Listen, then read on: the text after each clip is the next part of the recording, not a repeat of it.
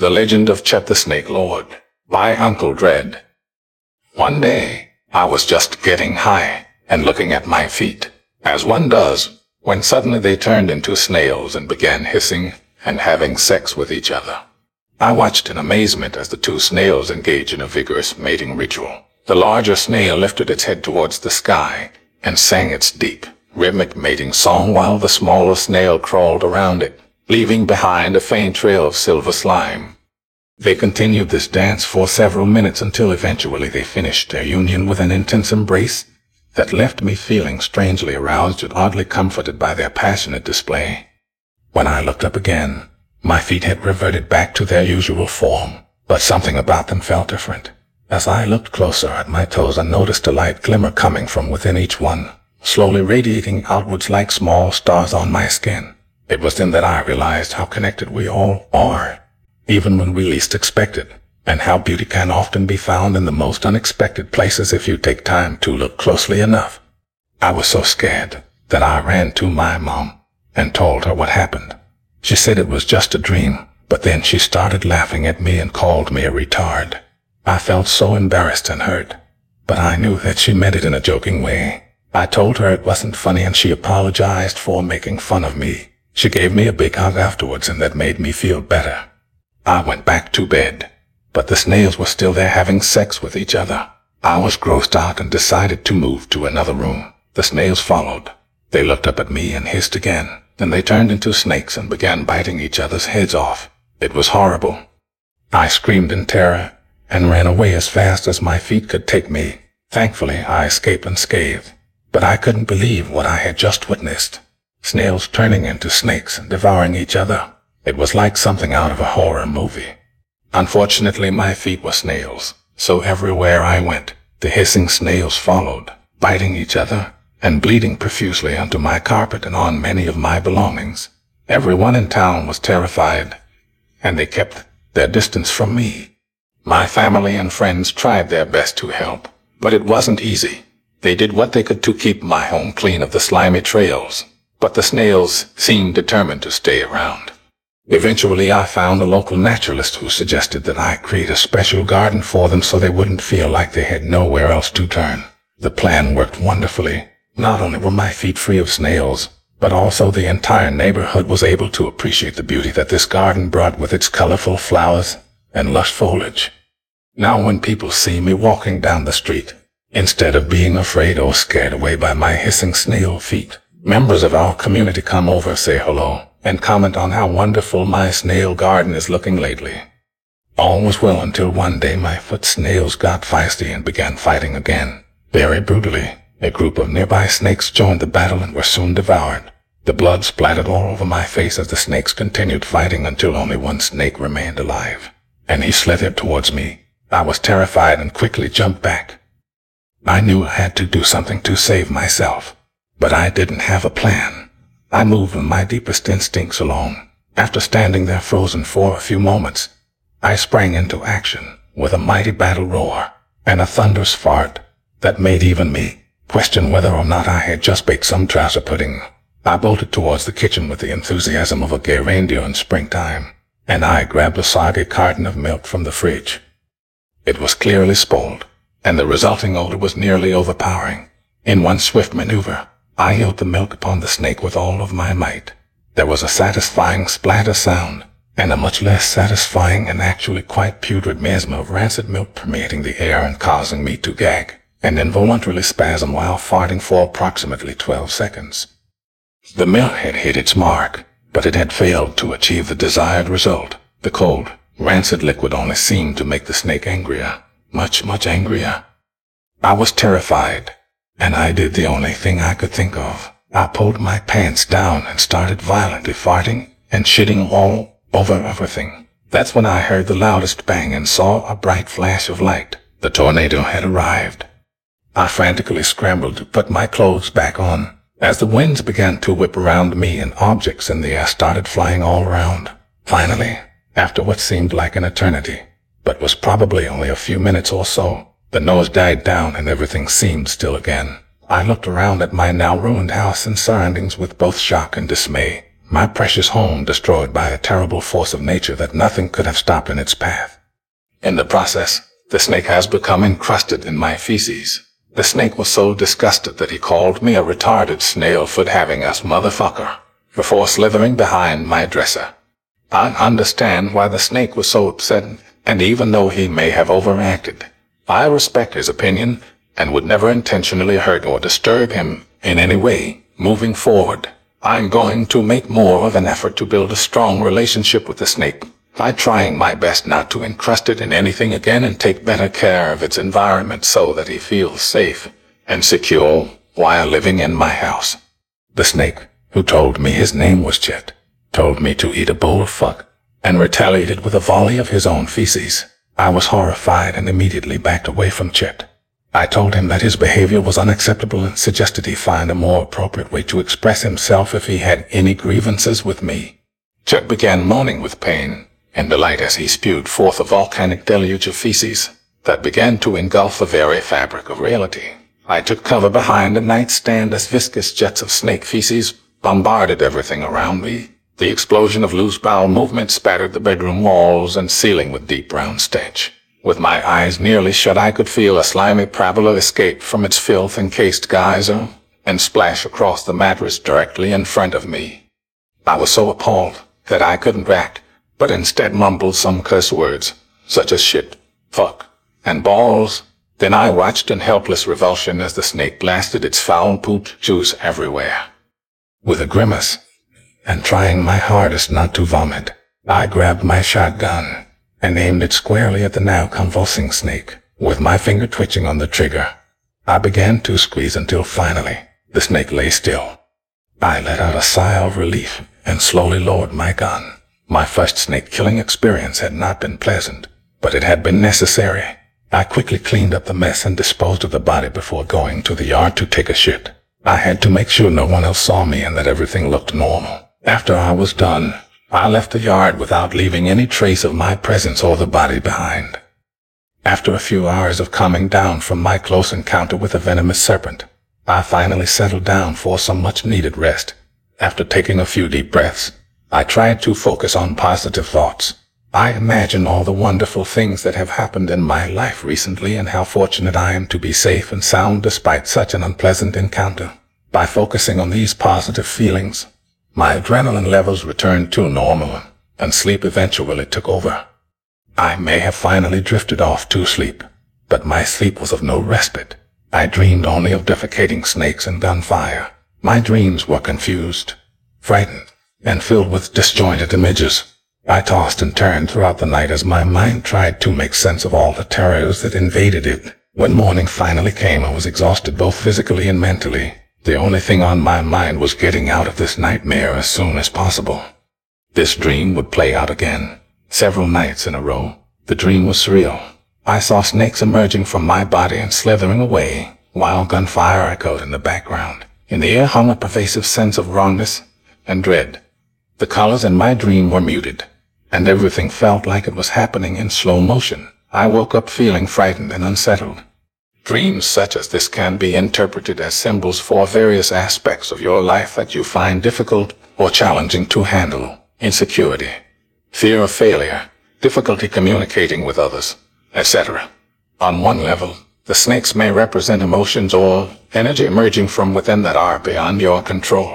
The gunshots could signify a fear of being judged or attacked by others if these inner feelings are revealed. Additionally, the muted colors might show an internal struggle between two conflicting parts of yourself, your true self, and what society expects you to be. On the sixth morning, I noticed that my feet had turned into snails again. I felt fear as I tried to will them away, but they kept coming back more insistent than before. My anxiety was quickly turning into panic and I was desperate to find a way out of this predicament.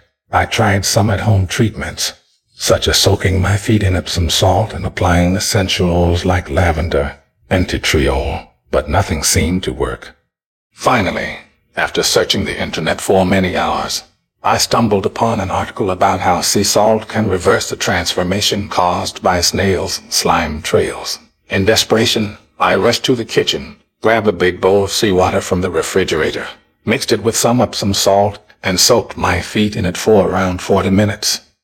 Miraculously enough, when I took them out again, they were back to normal. To this day, though still perplexed by what happened that morning six days ago and why that simple remedy solved my problem without fail, I remain thankful for having stumbled across that salvation.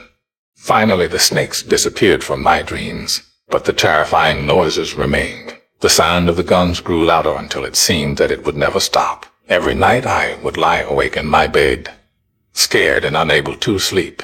Then suddenly everything went silent, except for a sinister laughter ringing in my ears.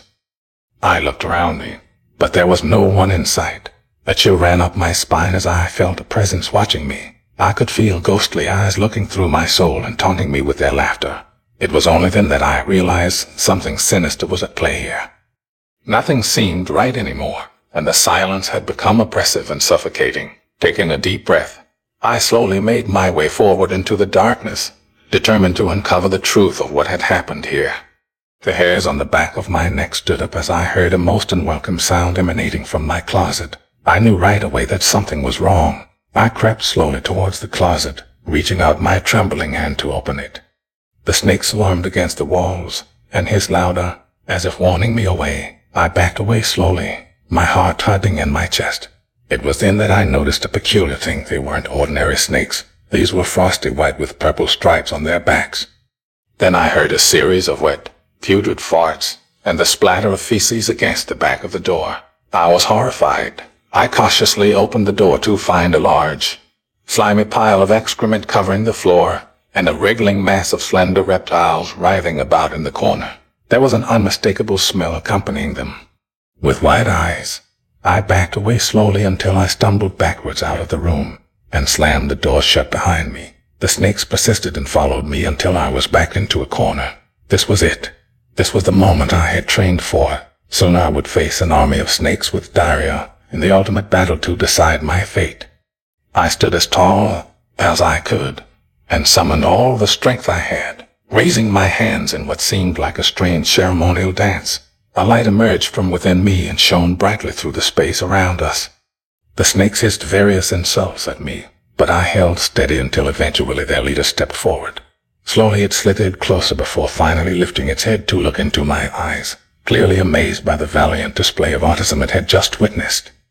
It stared for several moments before giving a deep nod of surrender to me, its new master. The army of snakes immediately followed suit. Now they were mine to command. With newfound confidence, I commanded them to return home, out of sight so that no one else would be aware of our encounter or their special abilities anymore. With that done, they quickly vanished into the shadows as if they were never even here. In the first place, there they sat, awaiting my command. I had proved once again that courage can conquer fear. Every time, I was now the lord of the poop snakes, it was a prestigious title, and one that I accepted readily, and with glee. All of my dreams had come true. I knew I had to take my new role seriously, and that came with certain responsibilities. First, I had to make sure all the poop snakes were healthy and safe, so I started by inspecting their living space for any concerns.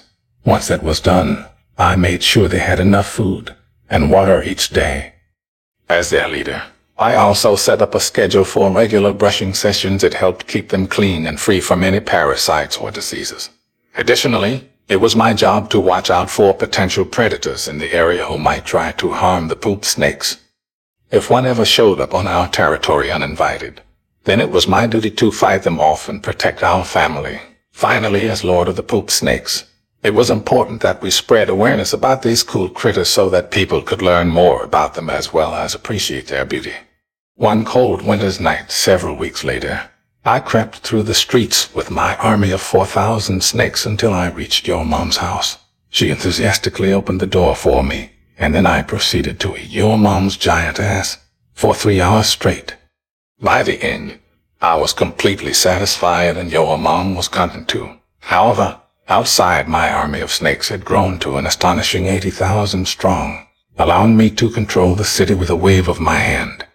The citizens were in awe and fear as I established a new set of laws that ensured justice, kindness, and prosperity prevailed while corruption withered away among any who attempted it. Every morning, there would be a wet turd on every doorstep. I basked in my newfound snake paradise. Furthermore, I invited many influential people from different walks of life to join me in rolling through their knowledge and skills that could be applied on a grand scale for all humanity's benefit. No one could have imagined such a power shift had happened so quickly yet assuredly when they saw mighty snakes prowling around nearly every corner under my command. However, it really did happen. It was only then that everyone truly understood what kind of leader they now possessed. One whose supreme might combined with unparalleled wisdom and might edification would bring them closer together like never before. Now, with 80,000 snakes at my command, I knew I could feast upon all the ass this world had to offer. I enthusiastically began to eat many types of ass. No one was safe. I was eating so much fucking ass all the time. I lost count. Young, old, dry, or juicy. Tiny assholes and large gaping pink socks. Nothing was out of reach for the might of my slithering army. In no time I had sampled all that there was in the world and had given back what I took tenfold its weight in snake feces. So I turned away from devouring every single anus I could locate, onward and into something else. That day, I vowed to become a verified as master, one knowledgeable enough about asses to operate a prestigious empire at his own pleasure, rather than relying solely upon the consumption of your mom's giant ass. But alas, I was now the undisputed, as master and lord of the snakes, I sat contentedly in my palace eating all the ass I wanted, while my army of snakes ravaged the land. They burned fields, killed livestock, ate the women and children, and brought me many peasant men as slaves. I lived like a king, ruling with an iron fist and zero mercy. My reign of terror lasted for many years, until a group of brave adventurers came and overthrew me, restoring peace to the land. I was captured and condemned to death by beheading. As my head rolled off in front of all those gathered, I declared, Long live the as master. And so ended my reign as Lord of Snakes and Master of Ass. Everything went black momentarily, but before I knew it, I was awake and lucid again. I saw flames around me and smelled a strong scent of burning flesh. I was in hell, and I deserved to be, for I had done terrible things in my life.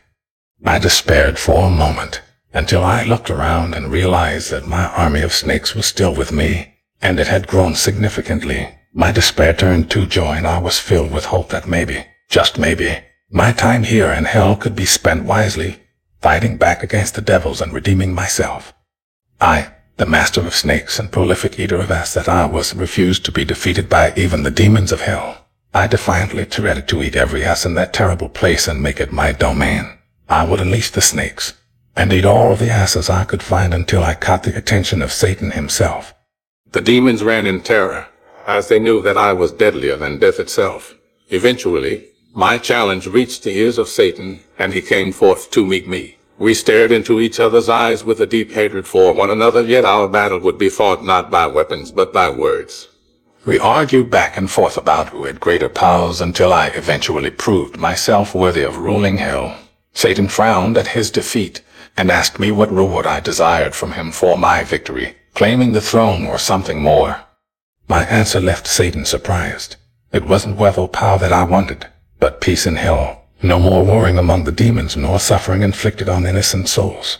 To this day, there remains an uneasy truce between us and all have come to respect me as the master of snakes and eater of asses who brought peace to hell.